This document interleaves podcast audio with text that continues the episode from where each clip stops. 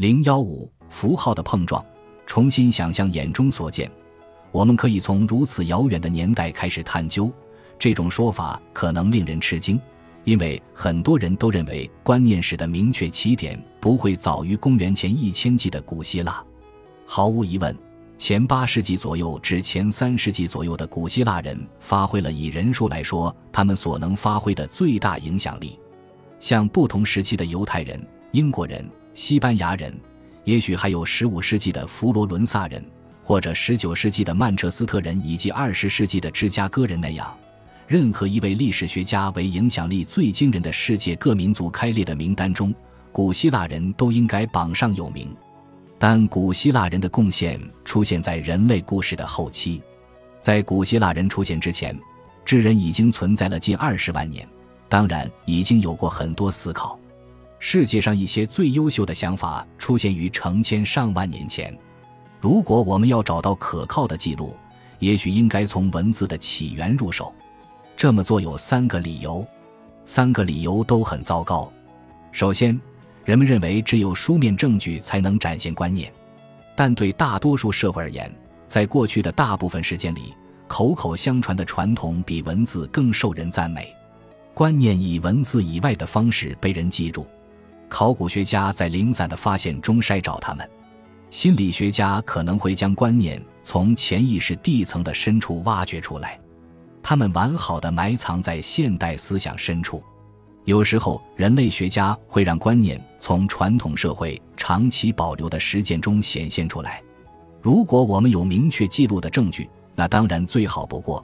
但大部分历史没有文字记录，如果就此将这些历史一笔勾销，这将是不可挽回的损失。至少我们可以一点一点地仔细利用现有的材料。将模糊的史前思考慢慢厘清。其次，存在一个鲁莽的假设：以前在西方，几乎每个人都如此认为，以为那些原始人或野蛮人都被神话故事所蛊惑，几乎没什么观念值得了解。前逻辑思维或迷信让那些人变得愚笨，阻碍了他们的发展。一九一零年，法国现代人类学的奠基人之一吕西安·莱维布吕尔称。对于原始的头脑来说，一切都是奇迹，或者说没有奇迹，因此一切都是可信的，没有什么是不可能的或荒谬的。但是没有思想是真正原始的。任何人类社群都拥有同样的精神装备，在同样长的时间内积累，他们思考不同的东西，但原则上大家都有可能清楚的思考、察觉真相或犯错误。野蛮不是古代的属性，只是某些头脑的缺陷。无视集体的当务之急，或无视他人的需求和感受。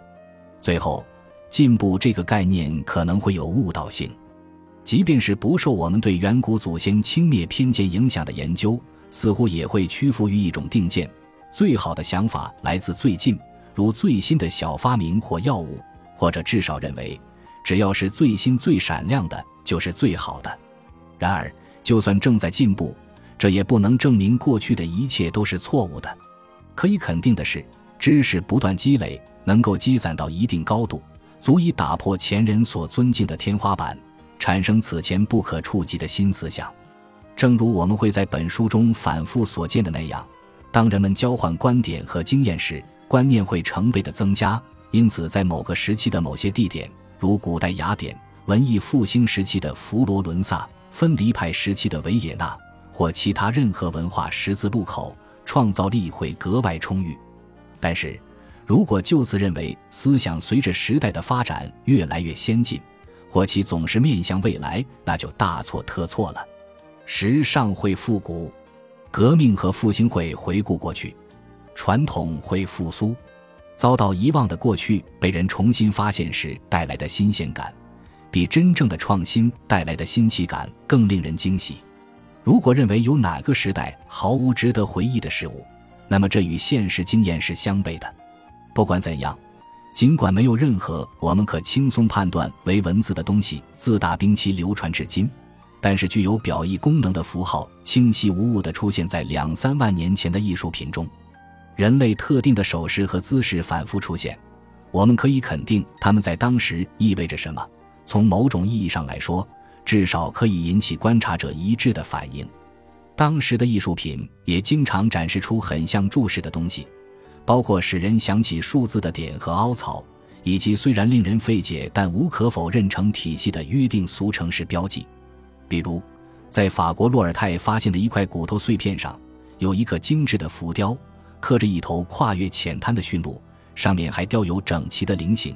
当今人类无法理解其中含义。但也许创作者和其观赏者都清楚这些标志的意义。在洞穴艺术中，经常出现的一条类似 P 的曲线，吸引了许多人前来破译其含义。他们注意到艺术家们勾勒的近似环状的曲线，会让人想起女性身体的形状。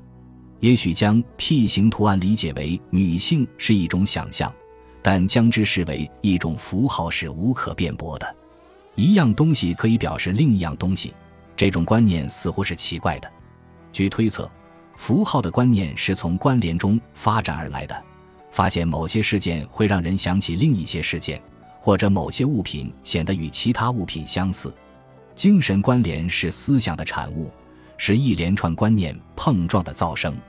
当符号表征的观念首次出现时，符号设计者获得了一种传递信息并使之用于批判检验的方法。它使人类比竞争物种更具优势，并最终成为扩大交流和延长某些形式的记忆的手段。标志的存在引发了其是否可靠的问题，也就是说，它是否和所代表的事实相一致。